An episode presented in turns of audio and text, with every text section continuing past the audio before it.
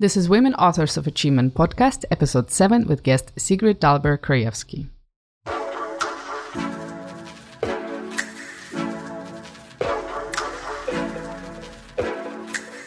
Sigrid has worked in a handful of Swedish embassies across the world, later starting her communications career at Trivago and leading public relations at companies like Zalando and Trafi.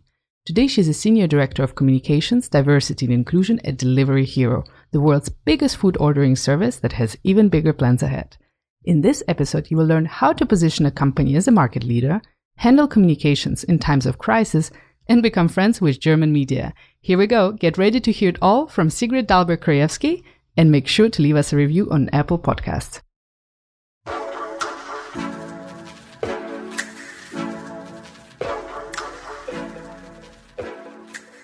Hello, Sigrid. Thank you for coming to the studio. I must admit, I'm a bit nervous as I get to interview a former journalist and communication expert.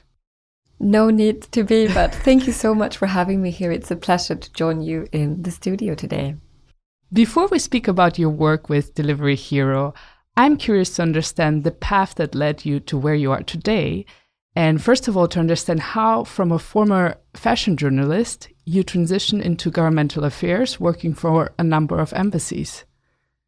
Well, that's a big question. So, when I was in my teenage years, I started to realize the power of the internet, as many other teenagers did.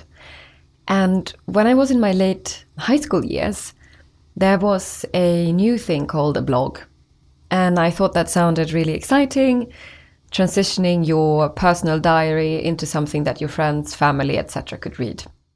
So I started doing that with a focus on fashion, clothes, and vintage. And almost from one day to another, it got a lot of readers and it opened the doors for me to start doing fashion journalism, already when I was in high school.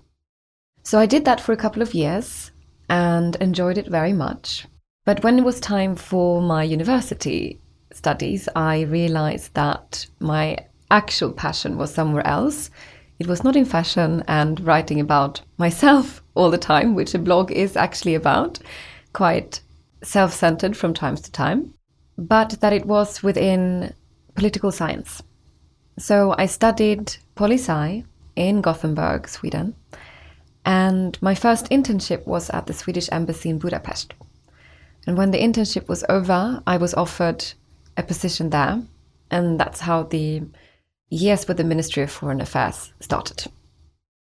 As you later ventured into the startup world, how different for you to lead public relations for a government versus a tech company?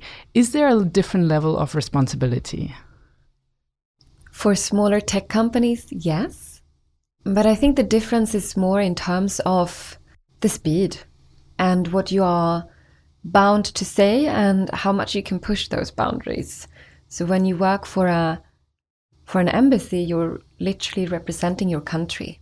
So the things that you say, the things that you can do, there's a number of aspects that you need to take into consideration. There is protocol, there is quite a long line of approval lines. However, when you work for a small startup, you can be super creative, you can be extremely fast, you can pitch something to the CEO that you might have in the room next to yours and just go for it.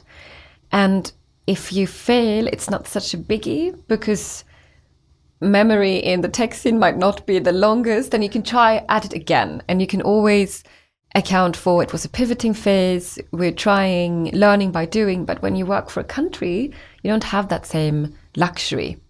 You don't have the benefit of the of a doubt. You have to be much more conscious of the environment around you. And I would say now working for a DAX listed company that you land somewhere in between. I would like to understand the level of responsibility in what can go wrong in corporate communications if they're not taken seriously. Maybe you heard of some failure examples that you could share as an example when communications are taken for granted. Well, I don't even know where to start because this is uh, such a brilliant topic. When you work within corporate communications, there's lots of different mistakes that you can do yourself. And to your other question, what a company can do who might not be as mature as some of the ones that I've had the fortunate luck to be working with is to not take corporate communication seriously. And if we go to the first point of mistakes and failures that you can step into every single day, something very simple is numbers. Getting the numbers right, understanding where they're coming from, how you report on them, to be able to keep that level of consistency and always, always, always double check the sources. That might not be as important for a smaller tech company, but when you're a publicly listed corporation, that is something you need to be really, really considerate about because a lot of people look at those numbers. So they need to be coherent. Then I would say another mistake with corporate communications that is easy to fall into if you do work for a larger corporation is to lose sight of creativity and inspiration. So, what actually makes your audience tick, not only what you need to inform the public about, but what is engaging and what is something that brings people together, starts a conversation, initiates a dialogue, leads to interactivity, not just a push and pull of info spreading. And related to that is an element of internal communications to make sure that as a full corporate comms team, you don't only make sure that the external audiences are triggered to read more or interested in what you're pushing out, but that you make sure to inform your employees. Because you don't want to come into a situation where they receive news through the media rather than through your own channels. And as we speak of that, I'm curious to understand what successful corporate communications and brand marketing look today. You already said that people expect engagement, what else people expect these days? That you're authentic, that you stick with your messages, that you don't turn from one day to another, that you're relevant. So, what you bring out is something that has a context, that is accurate, that is to jour, that is something people already are starting to look into, or if they're not, that you bring a vision, not only about what you're doing now, but how do we want to move in the future? How do we want to consume in the future? How do we want to see the world coming with a perspective which is not only short or mid term, but actually long term? I think that's a, an amazing opportunity that a lot of companies could develop further. And then there's a huge bucket, which is trust.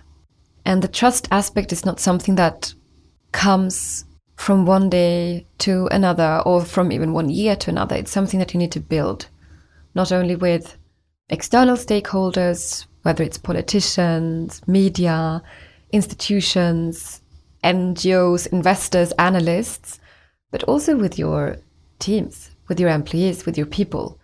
And ultimately, we're pivoting into a, a corporate culture where your employees start to become your best and biggest, brightest ambassadors.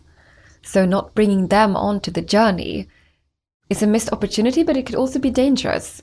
So, you need your people to be with you for what you're communicating, because if they're not, they might give a different view to to their friends, to social media channels, etc. It's so connected today that that level of consistency and inclusion, I think inclusion is a key word for me here, is essential. And as also you mentioned that building trust it takes years, but losing credibility can take seconds. Absolutely. Absolutely. So that's where this fingertip feeling needs to come in and the sort of protectiveness of the messages that you do push out the campaigns that you craft. Because if you lose that trust, and as you said, it can take second, you have so much work ahead of you to start rebuilding it. And I believe, again, that's where an element of repetition comes in. And I think a lot of communications professionals today might be afraid of repetition because you work with something every day, you see that every day. But the time span that people actually spend on the messages that you bring out to the world is very short. So that repetition might not come across as a nuisance to them or where it might be to you, but rather as a level of consistency. You worked in those amazing companies, and just to name, and it was startups, scale ups, bigger companies, just to name a few Trivago, Zalando, and Trafi. And I think every time you worked there, they were really on the radar. They had amazing visibility, and the communications were really top notch. so kudos to you. How do you position a company as a market leader and outline public affairs strategy for the companies you work with? The first step is to understand the business. So, where is the business at? Where do we want to move? And how can the communications and public affairs efforts support that? And based on a level of organizational and business acumen, you can then start to map out what are various topics, themes, people that can personalize the story and still foster and further our agenda within those pillars. And for each company, that's unique. And it depends on where you are in your timeline as either a startup, a scale up, a grown up, or a huge corporation. You sort of need to figure out, as someone leading comms and public affairs PA, where are we now? Where do we want to go? And how can we support the company in making that journey? So, identifying both opportunities, but also risks, challenges, and where we sort of fit the communications MPA in, because there's always a million things you can do. So, what do you prioritize?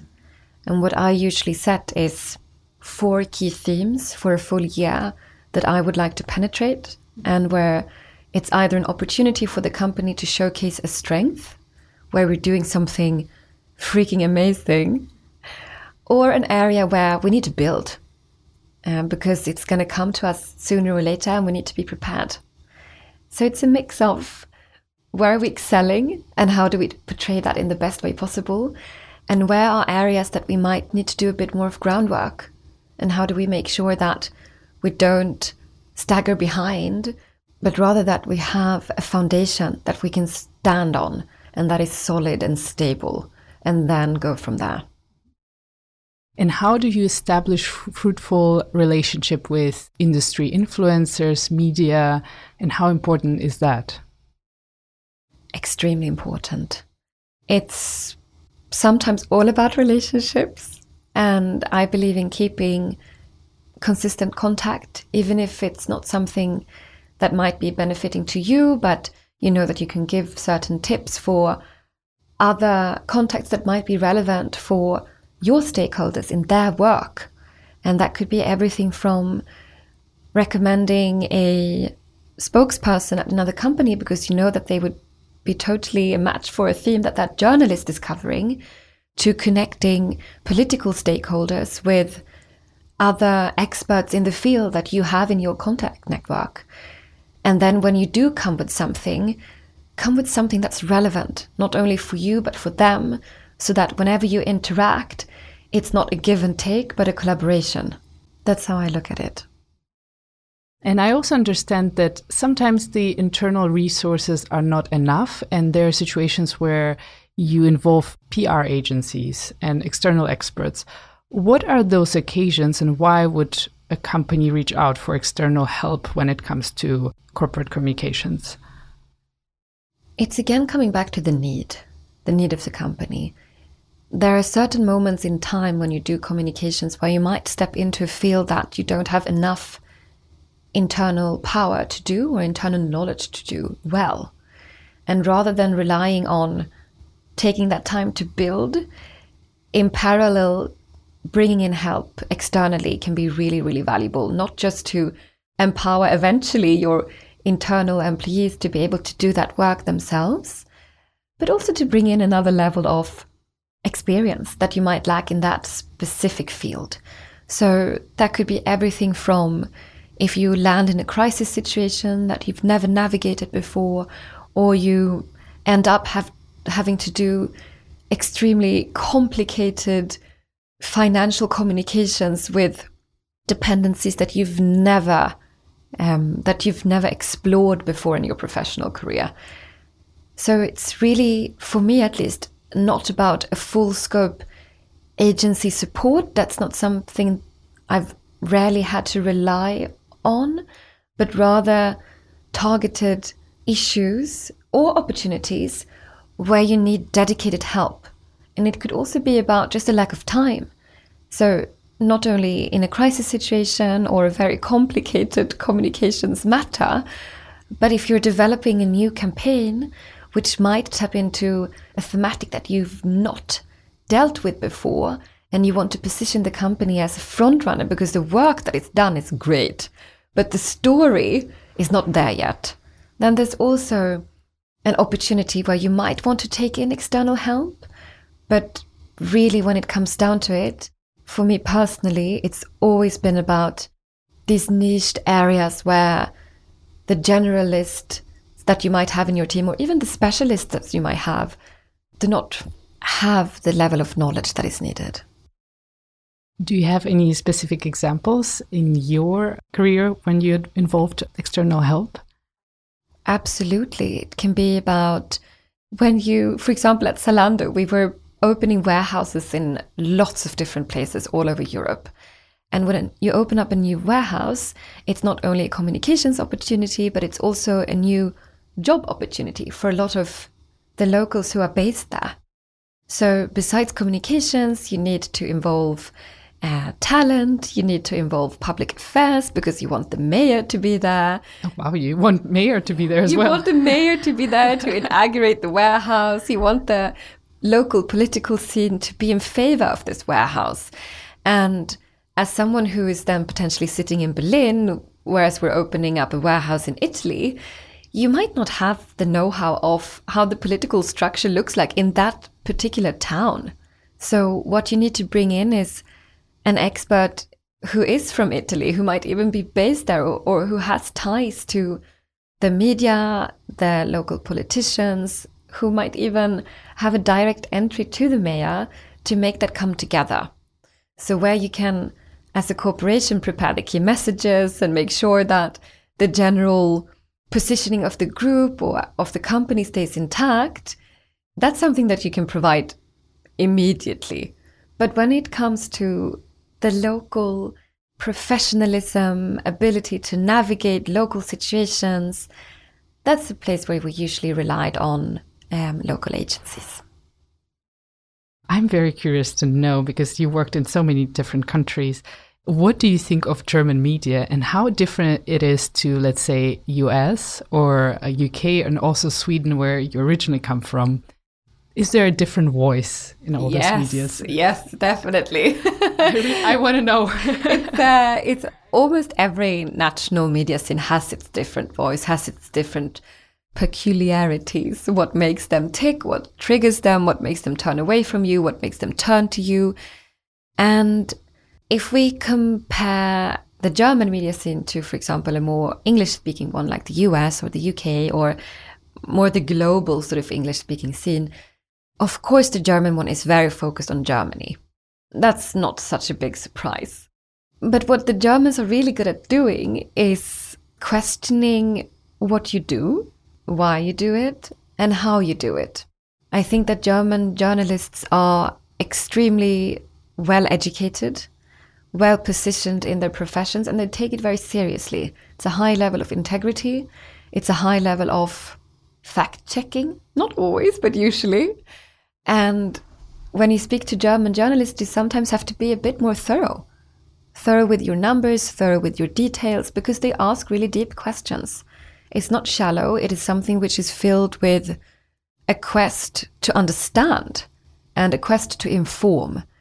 So perhaps not as focused on big headlines or at least in the in the genre where, where I'm at on tabloid press, but rather serious, well grounded journalism. And that can sometimes lead to more critical journalism.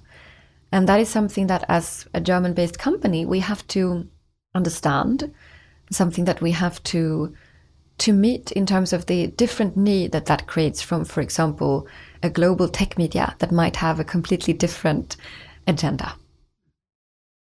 And then, if we would compare it to Sweden, because I'm not so familiar with the Swedish tech scene and also media scene, how does it differ from German well, first of all, it's much smaller. Sweden has a population of 10 million people, and I think Germany is soon at 85 billion. So the amount of publications that we have is much more limited, which also means that the scene is smaller and more personal, perhaps. So, whereas in Germany, you might need to invest more time in building personal relationships because there's just more relationships to be formed, in Sweden, that goes a little bit quicker. But one similarity is this seriousness of journalism and how well regarded some journalists are as not only writers, but as opinion makers and as influencers in the scene. So it's not only seen as a nine to five job where you step into writing or where you step into copywriting, editorial, news creation. It's really, I think, a scene where journalists are so well respected that it's not only about what what they report about, but how they report about it. And again, there the personal relationships come in handy, but they never, never, never interfere with the integrity of a journalist. So even though you might have a very friendly relationship to some of your core contacts, that doesn't mean that they cannot write a critical article about you. And I think that puts both people who work in communications and all types of PR vis a vis their journalistic core into a very respectful and balanced relationship. And that's something I very much appreciate. Captivating world of journalism and media relations. So interesting. I'm sure everybody knows Delivery Hero, but Sigrid, could you tell more about the company and your work there? Because you joined, I believe, last year how has this journey has been going? You also joined at a very, I mean, exciting times for Delivery Hero. Yes. I joined Delivery Hero in February last year, which was approximately a month before the global pandemic was declared. And uh, I can say that my onboarding phase was quite hectic and very exciting, of course. So, Delivery Hero is the world's leading local delivery platform. We have operations in more than 40 countries across the entire world. And we deliver amazing experiences to people wherever they are. And that could be food, but we're also venturing into other things like electronics, flowers, apparel, cosmetics, medical supply, which really broadens our possibility to deliver those amazing experiences. I think that Delivery Hero is primarily seen as an aggregator of restaurants. And that is how it started. But what we've moved into now is being on a mission to deliver anything locally. So, in the future, hopefully, whatever you want, which can be sourced by a nearby local shop or by one of our DMarts, which is local warehouses where we have a selected amount of products, can be shipped to you in a matter of tops 20 minutes. And this is where we're going. And where we are now is we're getting there. It's moving faster and faster. We already have 400 of these local warehouses across the globe, and we're expanding every single day. And what it means for our communications team is, is growing our capabilities. So when I joined Delivery Hero, we were five people in the communications team. Now the department that I'm heading has developed into also include political communications, diversity and inclusion, and we're soon 20 people. So it's been quite a fast moving year. And it's been all about leveling up on the foundations that were already put into place by our fantastic team, but also about pivoting to a stronger focus on coherent campaigns, relevant themes, tying closer ties to the business, bridging the gap between the company and our external stakeholders, whether it's the media or the political sphere, and doing that with energy, doing it with relevance, doing it with this level of thoroughness again, and I think a certain amount of proactivity. Delivery Hero has been a company that others have taken a lot of interest in for the last couple of years. But what we perhaps did not always do was proactively steer or try to steer the messages around the company. And that is something we're trying to change. I think another aspect is building a team where you have structures that are sustainable, building a team where people love to come to work. Maybe not every day, but the majority of the days. And where we have a joint purpose, moving together and positioning different topics like corporate communications, where we do everything from internal communications to external, focusing on innovation, focusing on growth, focusing on CSR, sustainability, D&I, tech and product, and also bringing in a political element to it, as well as setting up a D&I function all under the same roof, might not by everyone seem as the most traditional way of doing things. It sounds a lot. it is it is a lot and it's also a lot of fun. But how we see it is how can we build a house of impact? And these themes are all about impact. So bringing them together, bringing them into one house, for me, it's about multiplying our efforts and making sure that whatever we do, however we do it, can lead to a positive change or benefit to the societies that we operate in. And that transcends from a economical impact to a political one, to a societal one, to a peer-to-peer impact. And if we can move all of these work streams together in that direction, we're sort of going beyond corporate communications. We're going beyond diversity and inclusion. We're going beyond the political element and we're moving into something which is a state, a state of continuously lived purpose. And that is what I want to get to for our entire team. This is very inspirational. And Sigrid, but if we speak about it as a house, but and if I ask you to just a bit specify what really excites you to build in that house? I think first it's the people. Because our team is amazing and we're hiring by the way, so if you want to join, let me know. And what we are able to do every single day together, even in remote working during a global pandemic, being apart is just extraordinary. So what really brings me out of bed is the people and knowing that I will get to spend time with extremely talented human beings as my job is a luxury. Now, moving into projects, I personally have an affinity for strategy. That is one of the areas of our work that makes me tick. I believe that when we anchor a strategy for not only the entire team, but for the sub teams that we do have, and bring that together with our purpose, bring that together with our mission, our daily operations, something that can sound so dry as OKRs, we can make everyone move together. And that movement with the people is what really thrills me. Now, on a project based side, it could be everything from taking a really, really tricky topic, understanding how we can position the company within it, and start to trial out an MVP. We do have MVPs in communications too. So, where do we begin? That kickoff phase is also something that really makes my motivation levels go up. And when I feel like we're entering territory that might be a bit new or uh, unexplored, and try to figure out where we land and how we land in the best possible way. And to give you some practical examples, that could be we're launching our first ever International Women's Day Summit this year called Women Connect.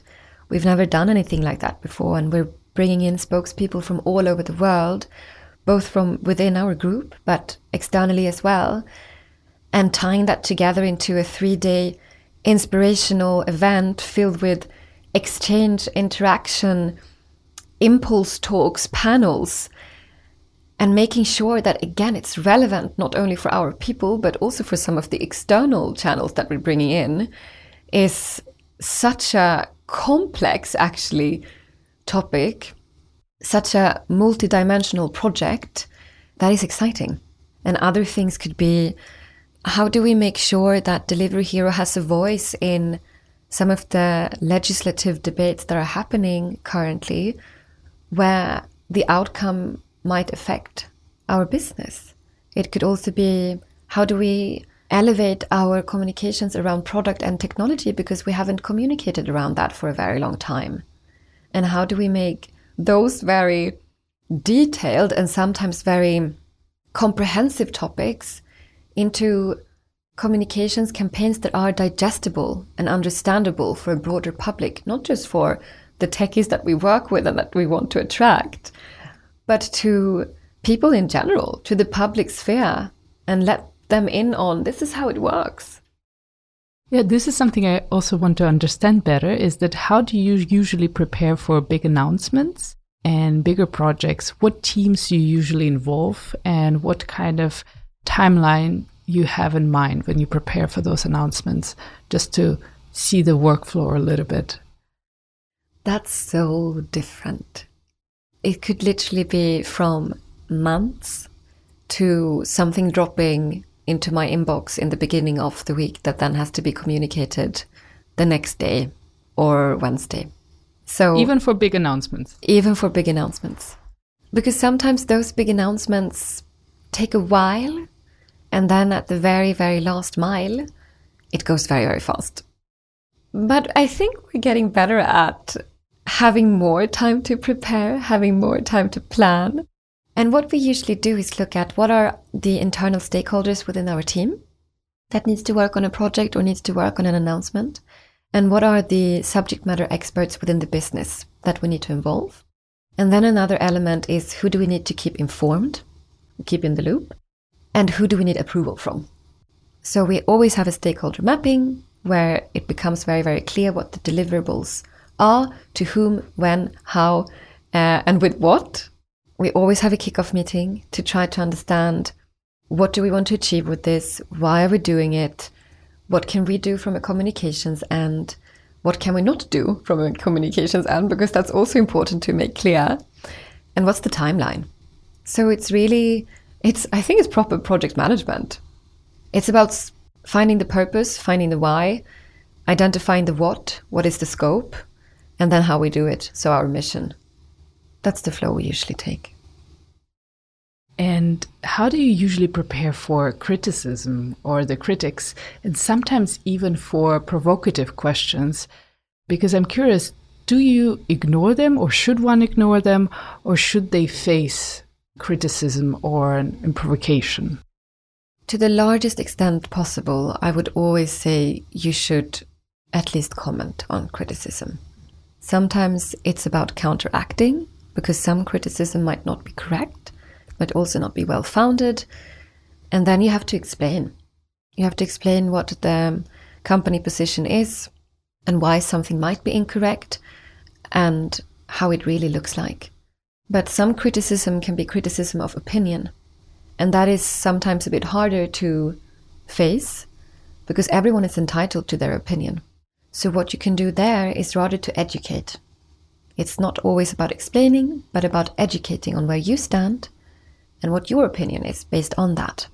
Then there's some criticism which is sometimes completely unfounded or based on rumors. And rumors is something that you should not comment on because that is just fueling the fire and you can put yourself in a very strange position. It's different if you need to clarify something. If there is a rumor that is so out of line that it can damage the reputation of the company, then again, you have an educational or an explanational responsibility. But if a journalist asks a question about something which is completely out of the blue and it has no actual relevance, then we would either just say, hey, there are some things in your question which is not relevant for us at all at the moment, and we can't comment on that because it sounds like a rumor. But there's another part of your question that we would like to explain a bit further. And that is not only something that is important externally, it's also something which is hugely important internally. How do we keep a trustworthy, transparent amount of communications that is frequent, that is continuous, also to our employees?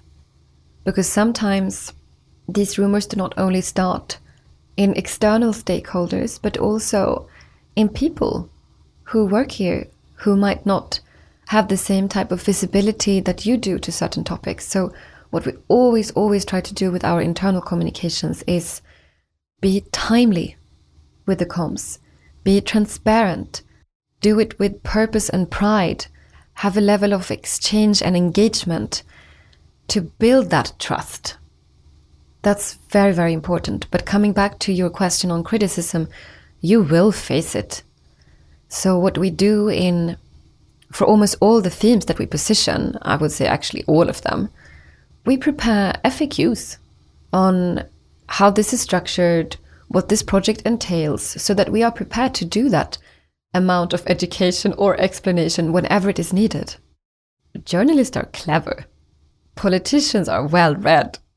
So there will always, always be some instance where someone finds a blind spot that you might not have prepared for. And then you have to gather your troops internally and find out what is the source of this question, what can we comment on, what can we not comment on, where do we stand on this topic. Sometimes people bring up questions or new areas that you have never touched upon publicly as a company. And then you have to figure out do we want to? Maybe this is an opportunity actually. Or do we not? And if so, how do we make sure that our stakeholders still get information that they need without harming the company perception or reputation per se? Sigrid, uh, before we finish up our wonderful, insightful conversation today, which was just really a learning journey together with you about uh, the media, about journalism, about corporate communications, and how to handle the situations of crisis and also growth. I would like to know what are your personal plans this year? Well, I'm trying to get married. That's a great start. but it's not going so well.